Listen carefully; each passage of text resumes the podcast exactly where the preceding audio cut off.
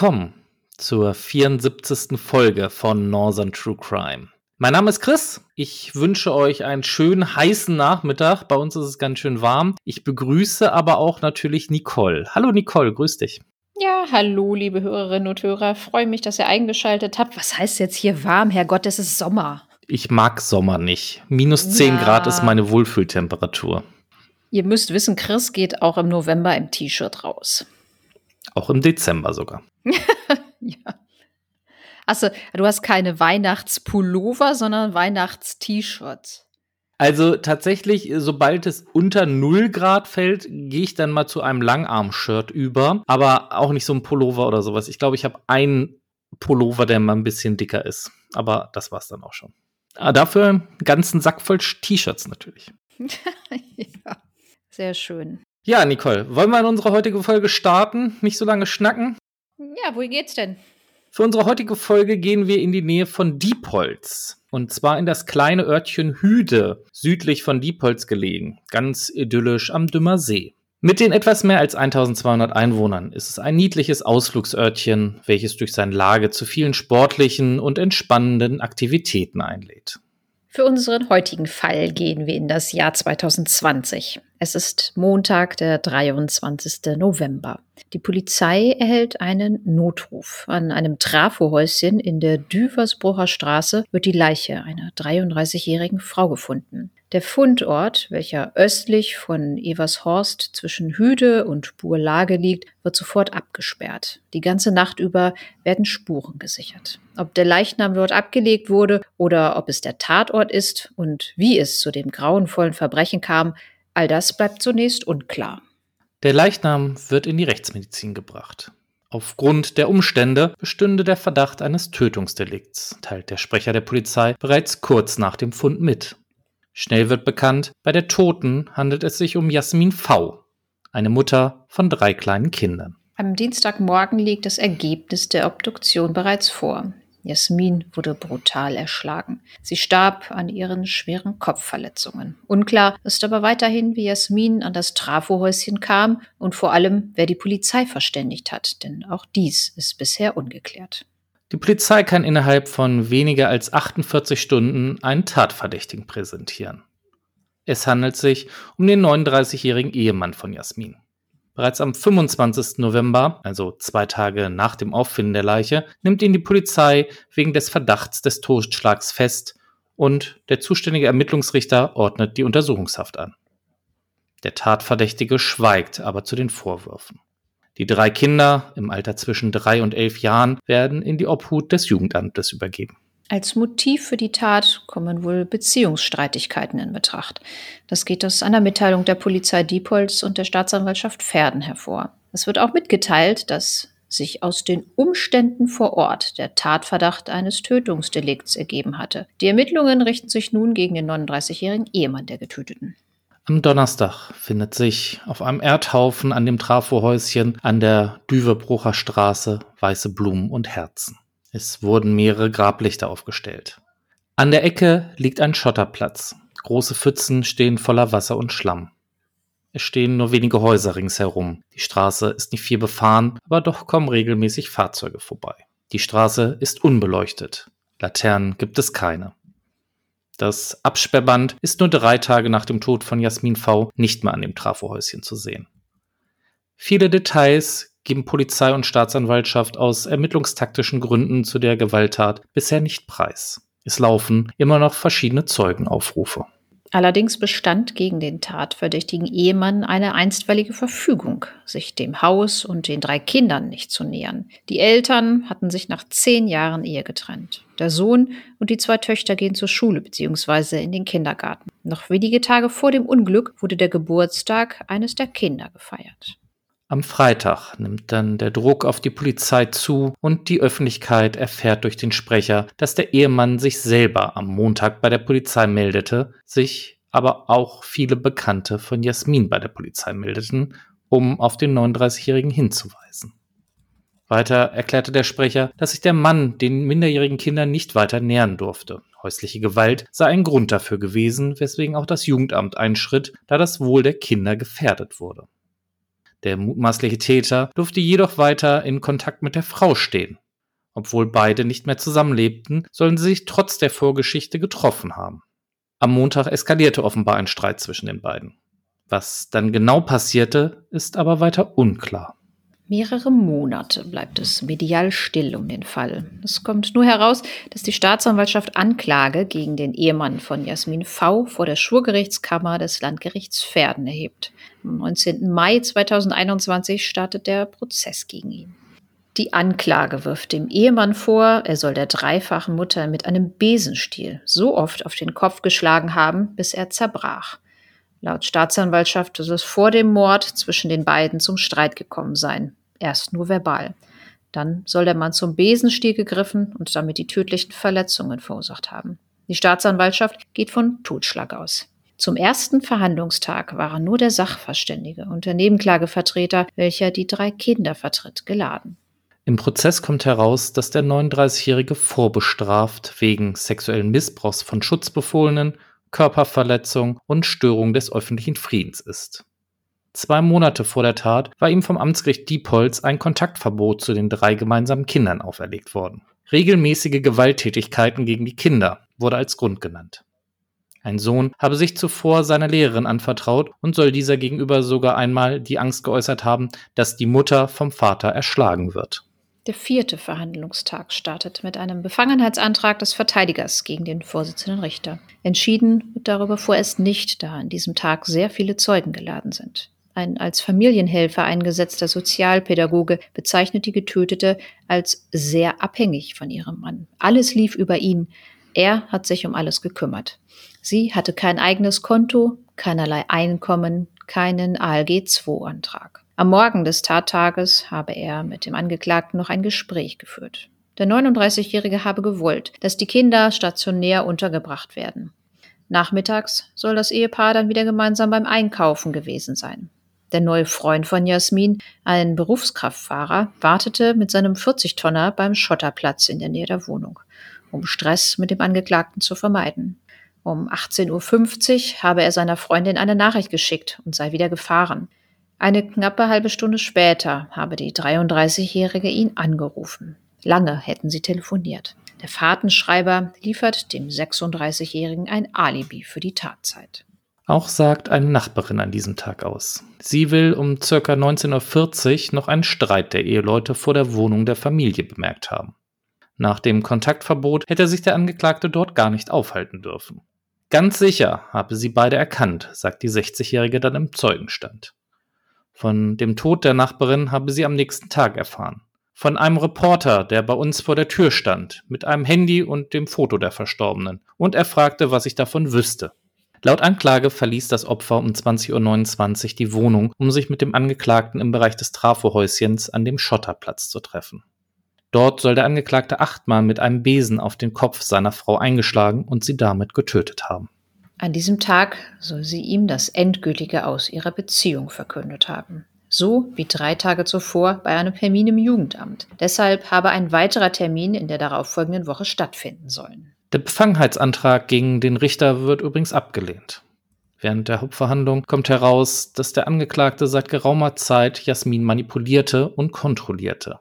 Dazu soll er die App Wo ist und eine Abhöreinrichtung genutzt haben. Als sich die 33-Jährige neu verliebt habe und ein neues Leben beginnen wollte, plante der Angeklagte offenbar, Jasmin zu töten. Nach der Tat soll der Angeklagte den Leichnam zu einer Ackerfläche gezogen haben. Einer Zeugin habe er berichtet, seine Frau nicht angetroffen zu haben. Dann soll er sich der bei der Tat getragenen Kleidung entledigt haben. Ein psychiatrischer Sachverständiger stuft den Angeklagten dann im Prozess als voll schuldfähig ein, attestiert ihm allerdings eine antisoziale Persönlichkeitsstörung mit narzisstischer Komponente. Im Anschluss daran stellt der Verteidiger vier Beweisanträge. Der Staatsanwältin platzt danach der Kragen und plötzlich äußert sich der Angeklagte. Von einem Geständnis jedoch kein Wort. Bislang hatte der 39-Jährige die meiste Zeit geschwiegen. Der Verteidiger stellt fest, der Angeklagte könne wegen einer Schulterverletzung seine Frau gar nicht mit einem Besenstiel die tödlichen Schädelverletzungen zugefügt haben. Deshalb fordert der Verteidiger ein medizinisches Sachverständigengutachten. Die Staatsanwältin moniert, dass nicht mal ein Attest dem Antrag beigefügt worden sei. Das Attest ist heute gekommen, erklärt der Verteidiger. Dann äußert sich plötzlich der Angeklagte. Sie sollten mal in die JVA gehen, empfiehlt er der Staatsanwältin. Es sei schwer, dort einen Arzt zu bekommen. Für jeden Scheiß müsse man zwei, drei Wochen warten, beschwert er sich. Was meinen Sie, wo Sie sind? In der JVA, nicht im Kurhotel, zischt die Staatsanwältin zurück. Es folgt ein Wortgefecht zwischen den beiden. Die Staatsanwältin bohrt immer wieder nach, ob er nicht besser gestehen wolle. Seine DNA-Spuren seien an dem Besenstiel. Doch dazu kein Wort von dem 39-Jährigen. Viel aussagekräftiger sei die Reaktion des zehnjährigen Sohnes in der Tatnacht. Der habe die Augen aufgeschlagen und gesagt, hat Papa Mama erstochen? Da stuckt man als Staatsanwältin schwer. Was muss der in ihrem Haushalt mitbekommen haben? fragt sie den Angeklagten. Eine Antwort bekam sie nicht. Ende Juni 2021 gibt die erste große Strafkammer eine Zwischeneinschätzung in einem verkündeten Beschluss ab. Sie hält den wegen Totschlags angeklagten 39-Jährigen aus Hüde für schuldig, seine 33 Jahre alte Ehefrau am 23. November 2020 getötet zu haben. Sie gehe vorläufig davon aus, dass der gebürtige Tedinghauser seine Frau mit einem Besenstiel achtmal unter hoher Kraftanstrengung gegen den Kopf geschlagen hat. Verstorben sei sie an einem Schädelhirntrauma und Blutaspiration. In dem verkündeten Beschluss werden auch sämtliche Beweisanträge der Verteidigung abgelehnt. Es ist geplant, am 7. Juli die Beweisaufnahme zu schließen. Und so kommt es tatsächlich auch. Am 7. Juli 2021 wird die Beweisaufnahme geschlossen. Zuerst hält die Staatsanwältin ihren Schlussvortrag und fordert für den Angeklagten eine Freiheitsstrafe wegen Totschlags von zwölf Jahren. Diesem Antrag schließt sich der Vertreter der Nebenklage an. Die Verteidigung verlangt für ihren Mandanten allerdings einen Freispruch. Die Schwurgerichtskammer verurteilt den Angeklagten 39-Jährigen wegen Totschlags zu einer Freiheitsstrafe von elfeinhalb Jahren. Von einer problembehafteten Beziehung spricht der Vorsitzende Richter. Am frühen Abend des Tattages gab es draußen vor der Haustür bereits Streit. Später, bei einem Treffen der Eheleute auf einem nahegelegenen Schotterplatz, sei der Streit eskaliert. In der Art, dass der Angeklagte ihr mehrfach mit einem Besenstiel gegen den Kopf geschlagen hat, heißt es in der Urteilsbegründung. An Bruchstücken des Holzes seien Blutspuren des Opfers und die fast vollständige DNA des Angeklagten gefunden worden. Das ist ein ganz wichtiges Indiz, reicht aber für sich alleine nicht aus, betont der Vorsitzende. Die Gesamtwürdigung würde jedoch keine Zweifel zulassen, dass der Angeklagte die Tat begangen hat. Es sei ein denkbar einfacher Sachverhalt, betont der Vorsitzende. Sehr wichtig als Beweismittel sei, dass der Angeklagte eine Legende stricken wollte, dass er es gewesen ist, der das Opfer gefunden hat und ein Alibi hat. Nach der Tat soll der 39-Jährige die Leiche seiner Frau einige Meter weiter zu einem Feldrand gezogen und dann zur Bekannten gefahren sein. Diese veranlasste er, mit ihm nach seiner Frau zu suchen, weil er die 33-Jährige nicht erreichen könne. Beim Austreten, ausgerechnet auf dem Schotterplatz, will der Angeklagte die Leiche in der Dunkelheit entdeckt haben. Doch an einen solchen Zufall glauben die Richter nicht. Die Kammer habe sich gefragt, was zugunsten des Angeklagten spricht. Da ist letztendlich nichts zu finden, sagt der Vorsitzende. Milderungsgründe seien nicht zu erkennen. Keine Notwehr, keine Beeinflussung durch Drogen oder Alkohol.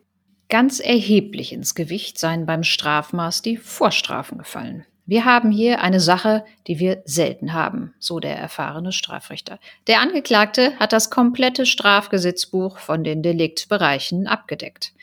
Was die Kammer nicht festzustellen vermochte, war ein Motiv brauchen wir auch gar nicht beim Tötungsdelikt, betont der Vorsitzende. Der Verteidiger des Angeklagten legt gegen das Urteil Revision ein. Inzwischen ist das Urteil aber rechtskräftig, denn die Revision hat nicht zur Aufhebung des Urteils geführt. Ja, Nicole, wir kommen zum Ende dieses Falls zur Besprechung. Ziemliche brutale Tat, oder? Was meinst du zu dem Fall? Ja, ich glaube, der kann sich einreihen in eine Reihe von Taten, die wir ja sonst auch jetzt mittlerweile immer als Femizid bezeichnen, aber es ist ja irgendwie echt so eine klassische Beziehungstat und ja, es ist wieder, wieder finde ich mal auch so eine tragische Geschichte, was da alles immer so hintersteckt. Irgendwie drei kleine Kinder, der Vater hat die Mutter erschlagen und das ist alles einfach nur grausam irgendwie. Auch so wie das im, im, Vorfeld ja alles schon gelaufen sein muss mit dieser einstweiligen Verfügung, die aufgrund von ja, Gewaltausbrüchen gegen die Kinder wohl offenbar verhängt wurde. Und ja, so viele Sachen an diesem Fall, die echt schon tragisch sind.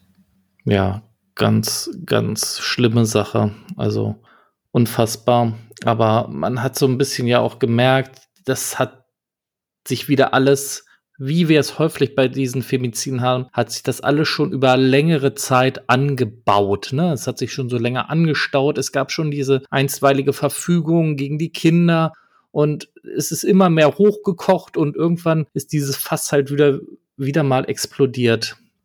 Also ich verstehe das auch immer nie, wenn diese Leute doch merken, dass sie irgendwelche Probleme haben, dass die sich dann nicht Hilfe suchen. Es gibt so viele Anlaufmöglichkeiten und sowas, aber meinst du, den Tätern ist das gar nicht bewusst, dass sie da ein Problem haben oder was denkst du?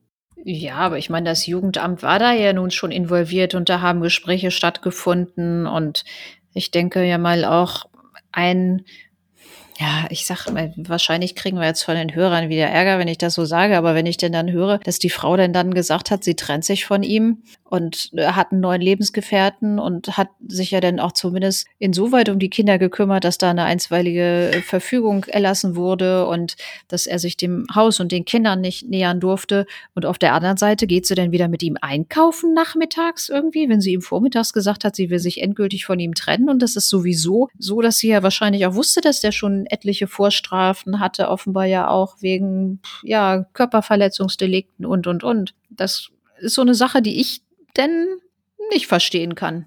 Hm, aber das passt ja eigentlich so ein bisschen zu dieser Einschätzung auch, die da dieser Familienhelfer gemacht hat, ne? dass sie total abhängig von dem Typ war und dass sie ja so gesehen sich um nichts selber gekümmert hat, dass alles über ihn lief und ja, da findet ja irgendwie so eine Zwangsabhängigkeit schon fast statt, ne? Ja, ist, ja. Und ja. dass sie sich vielleicht zumindest durch den neuen Partner dann schon mal ein bisschen wegorientieren konnte, aber dann wahrscheinlich nicht komplett lösen konnte.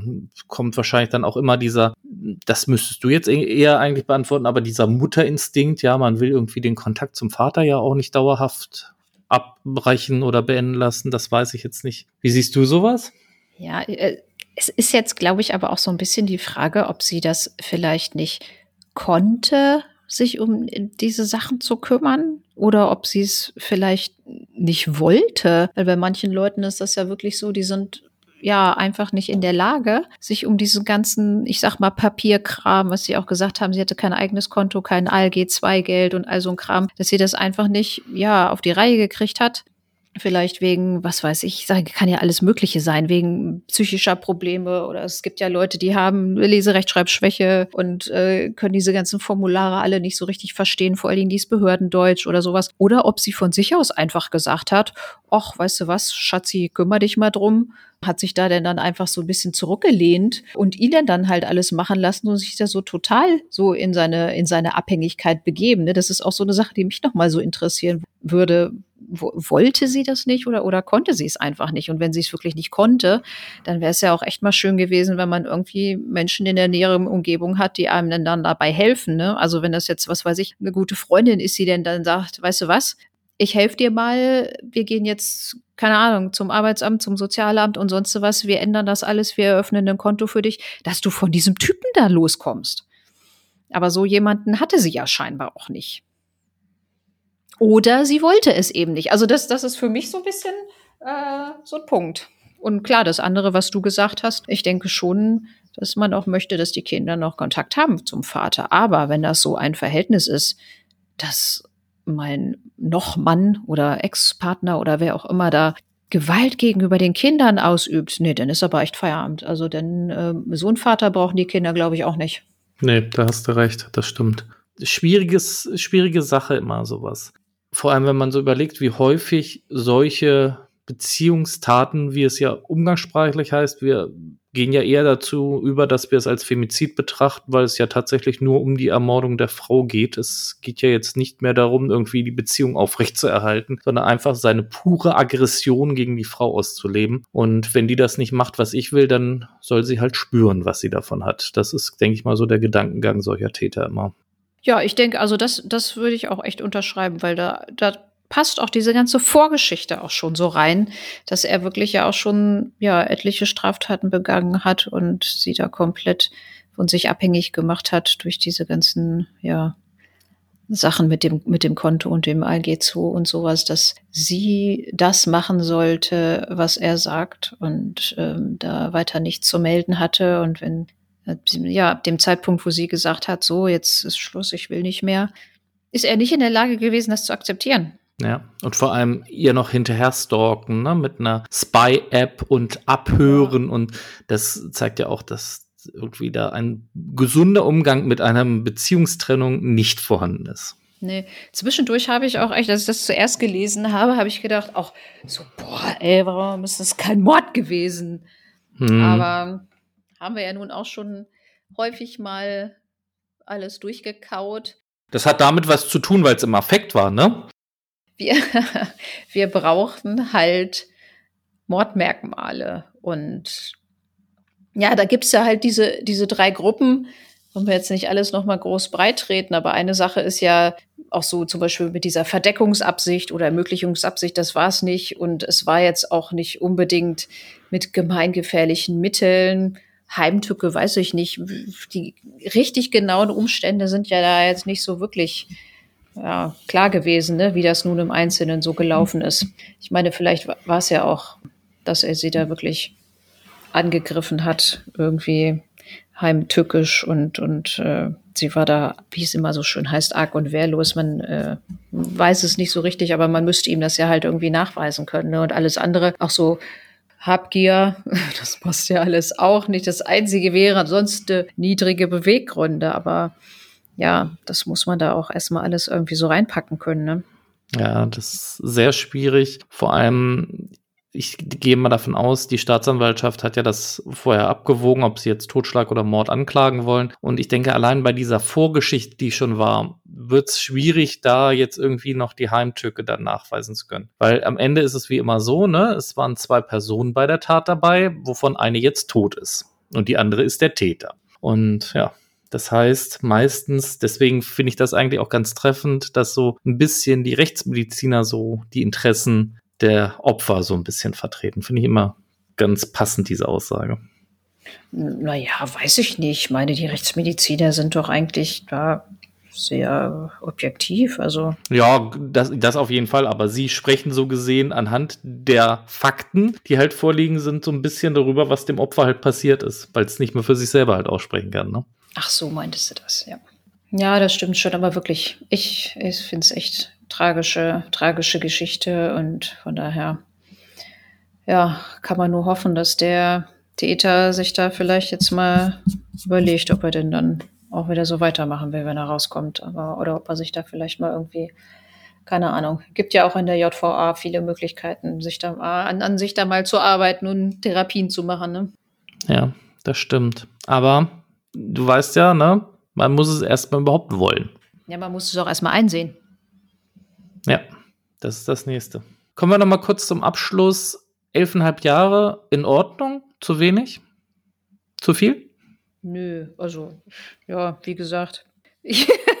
so, so, wenn man mich gefragt hätte, hätte ich auch gern wegen Mordes verurteilt, aber ist ja halt ein bisschen schwierig, das da so durchzukriegen. Und von daher äh, sind elfeinhalb Jahre für einen Totschlag wie der Vorsitzende auch schon gesagt hat, was sich ja ganz besonders strafferschwerend da ausgewirkt hat, sind seine kompletten Vorstrafen gewesen. Ne? Wenn er da das ganze StGB schon durchgehabt hat, dann äh, hat das sicherlich noch mal ein bisschen nach oben ausgeschlagen. StGB durchgespielt.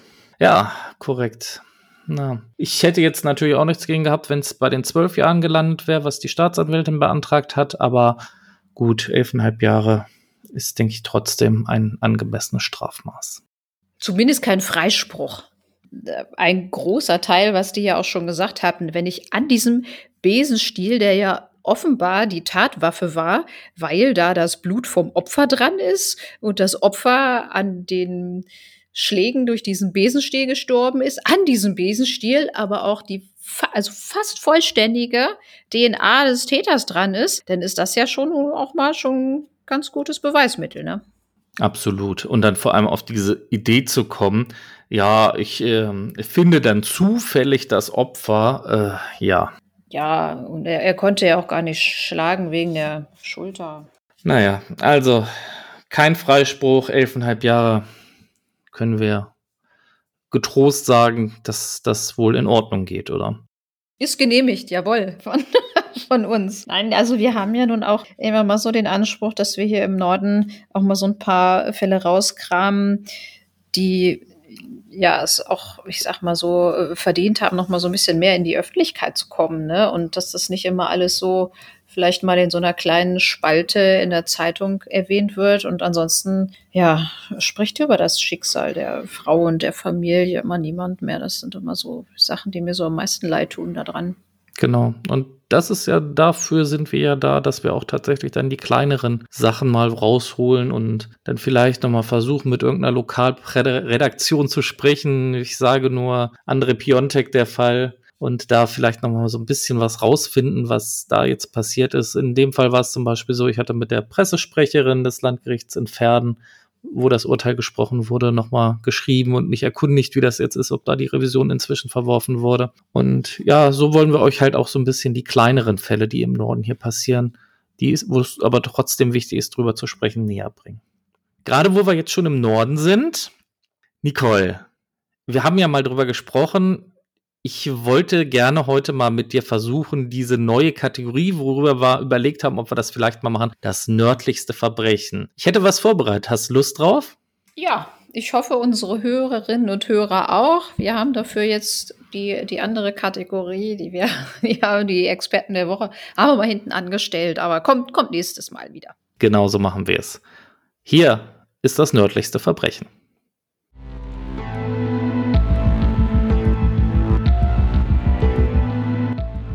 Das nördlichste Verbrechen.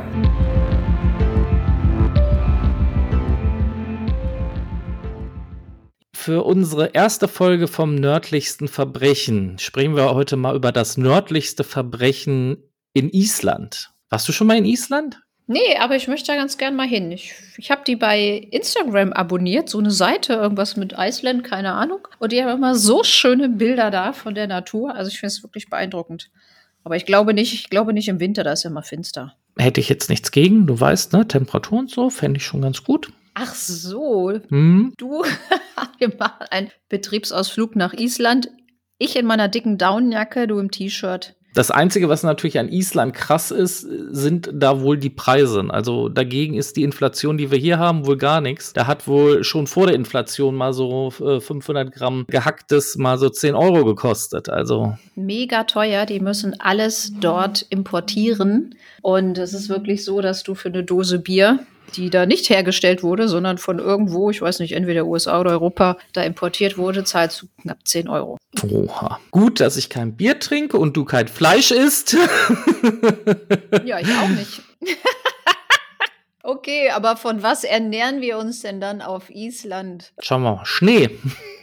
Fische. Fische und Schnee, sehr schön. Nein, aber wie gesagt, ich würde auch gerne mal nach Island und heute sprechen wir aber mal über ein Verbrechen, was in Island passiert ist. Und dazu reden wir über Birna Briansdottir.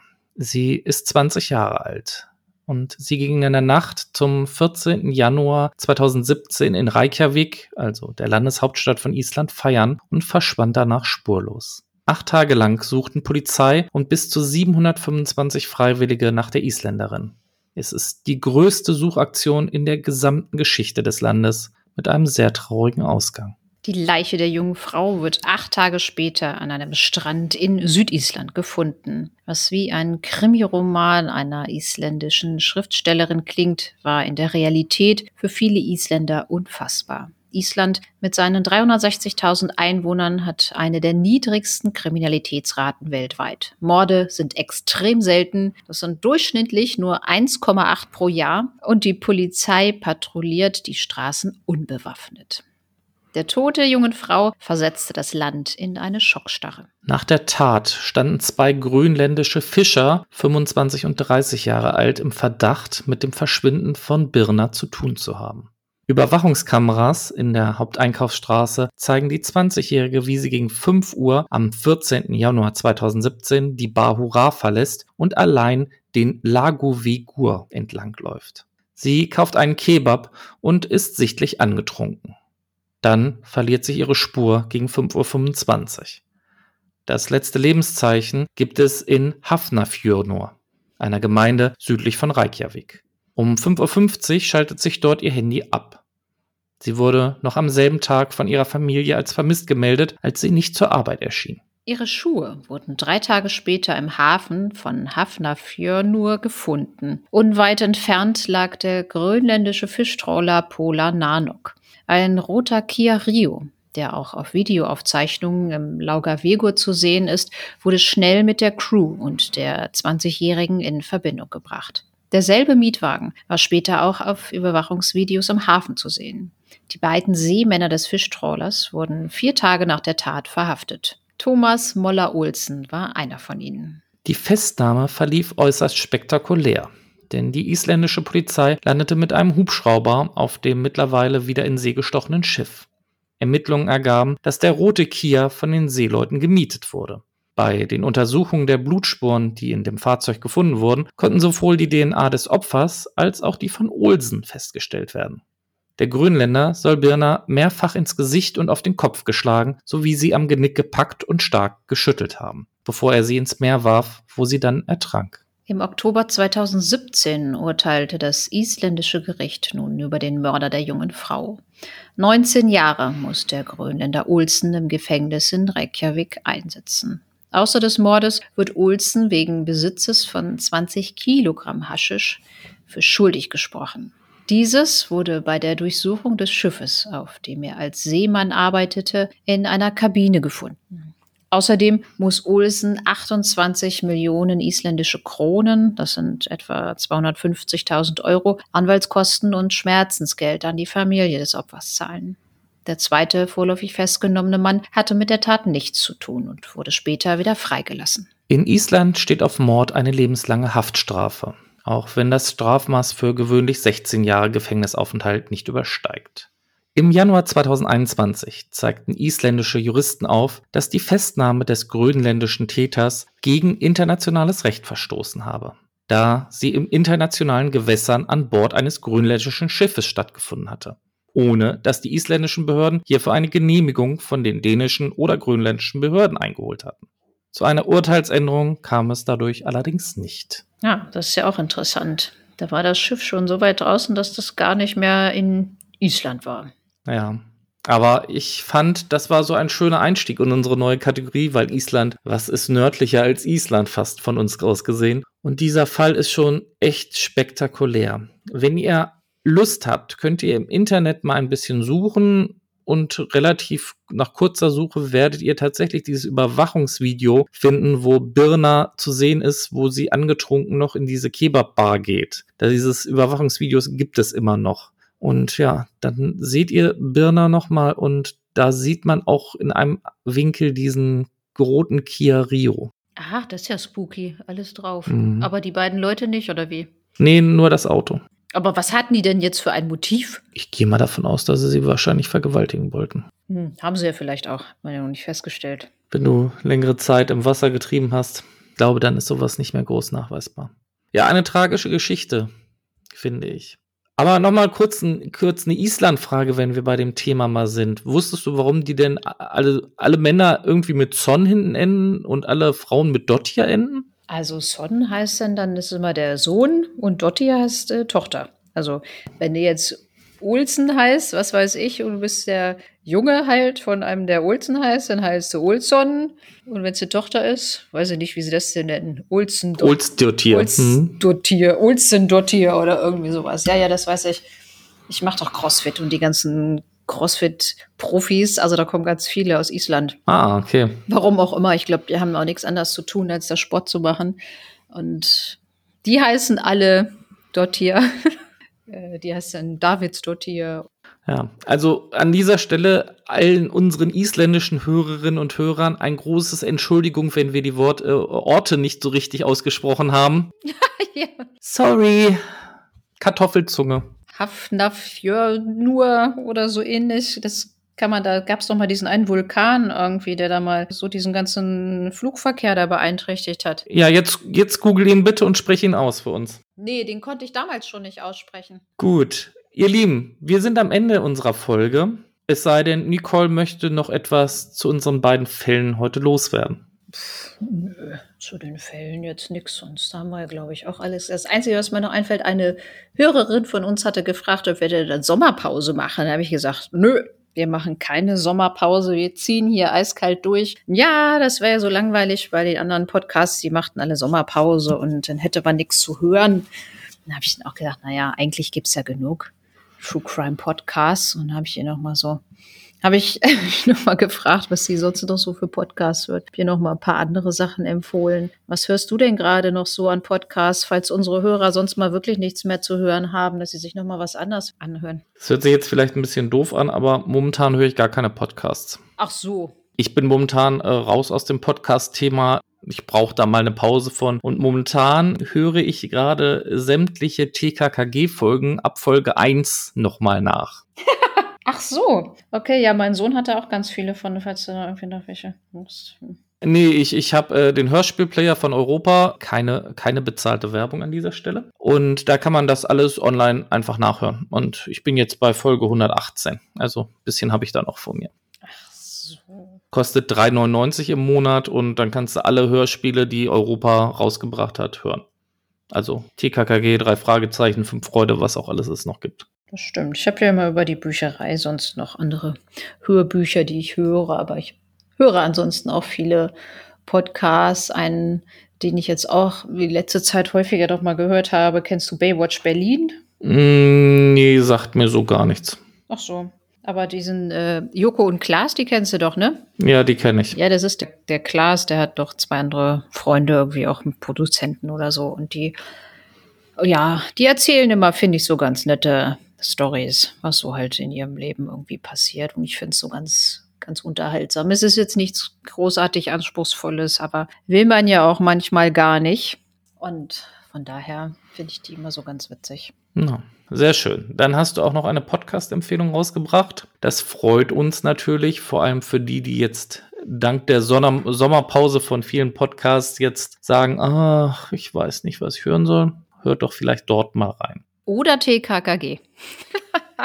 Wenn wir da jetzt bei sind, drei Fragezeichen bin ich ja auch ein großer Fan von. Was ich da auch tatsächlich als letztes so als Podcast gehört habe, ist der Bobcast. Das ist der äh, Podcast von Andreas Fröhlich, dem Sprecher von Bob, Ah ja. der rekapituliert mit einem Kollegen so die Folgen in jeder Folge. Also haben bei Folge 1 angefangen und sprechen dann immer mal so ein bisschen über Insider-Infos. Da ist auch noch ganz spannend, wenn man sich für die drei Fragezeichen interessiert. Aha, ja, das muss ich, äh, muss ich meinem Sohn mal sagen. Ich weiß gar nicht, ob er den kennt. Aber da gab es doch auch schon noch mal so einen anderen von den drei Fragezeichen, den du hattest, ne? Wer war das? Ja, ja, genau. Den spezial gelagerten Sonderpodcast. Ah, der, genau, dieser Sonder. Genau, Ja, ja, ja, die- der drei Jungs, die sind natürlich auch immer spitze und sehr empfehlenswert.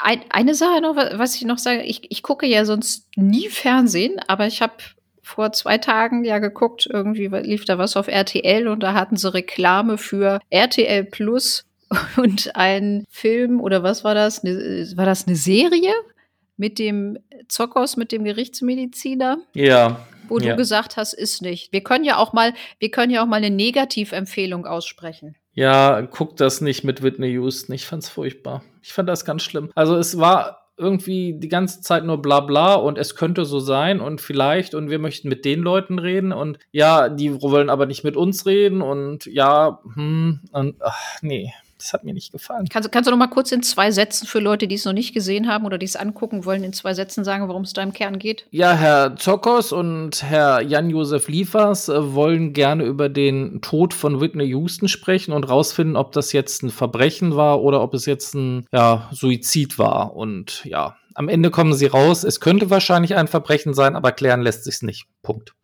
Das ist zusammengefasst die Folge. Dank mir später, dass ihr euch die 90 Minuten gespart habt. Ja, vielleicht will es ja jetzt einer trotzdem sich angucken.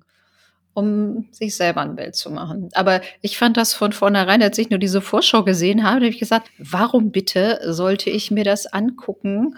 Weil ich meine, wenn die jetzt irgendwas Sensationelles herausgefunden hätten, dass es da irgendjemanden doch gab, der sie umgebracht hat oder so, ich glaube, das hätte man schon gehört, dass derjenige festgenommen worden wäre.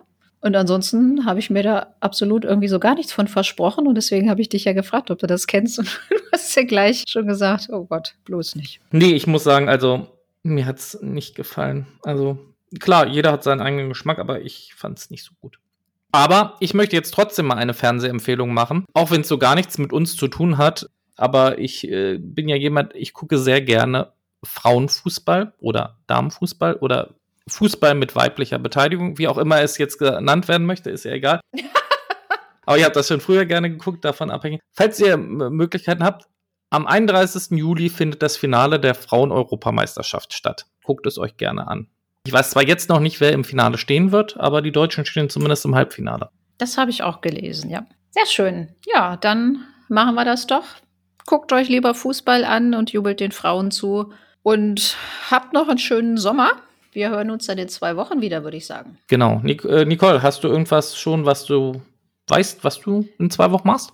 Oh, einer von deinen geliebten Cold Cases. Okay, na, dann bin ich mal gespannt. Dann, ihr Lieben, ich wünsche euch einen schönen guten Morgen, guten Mittag, guten Abend. Passt alle gut auf euch auf, bleibt gesund, genießt den Sommer und bis bald. Ja, ich wünsche euch auch alles Gute, bis demnächst und ja, denkt dran.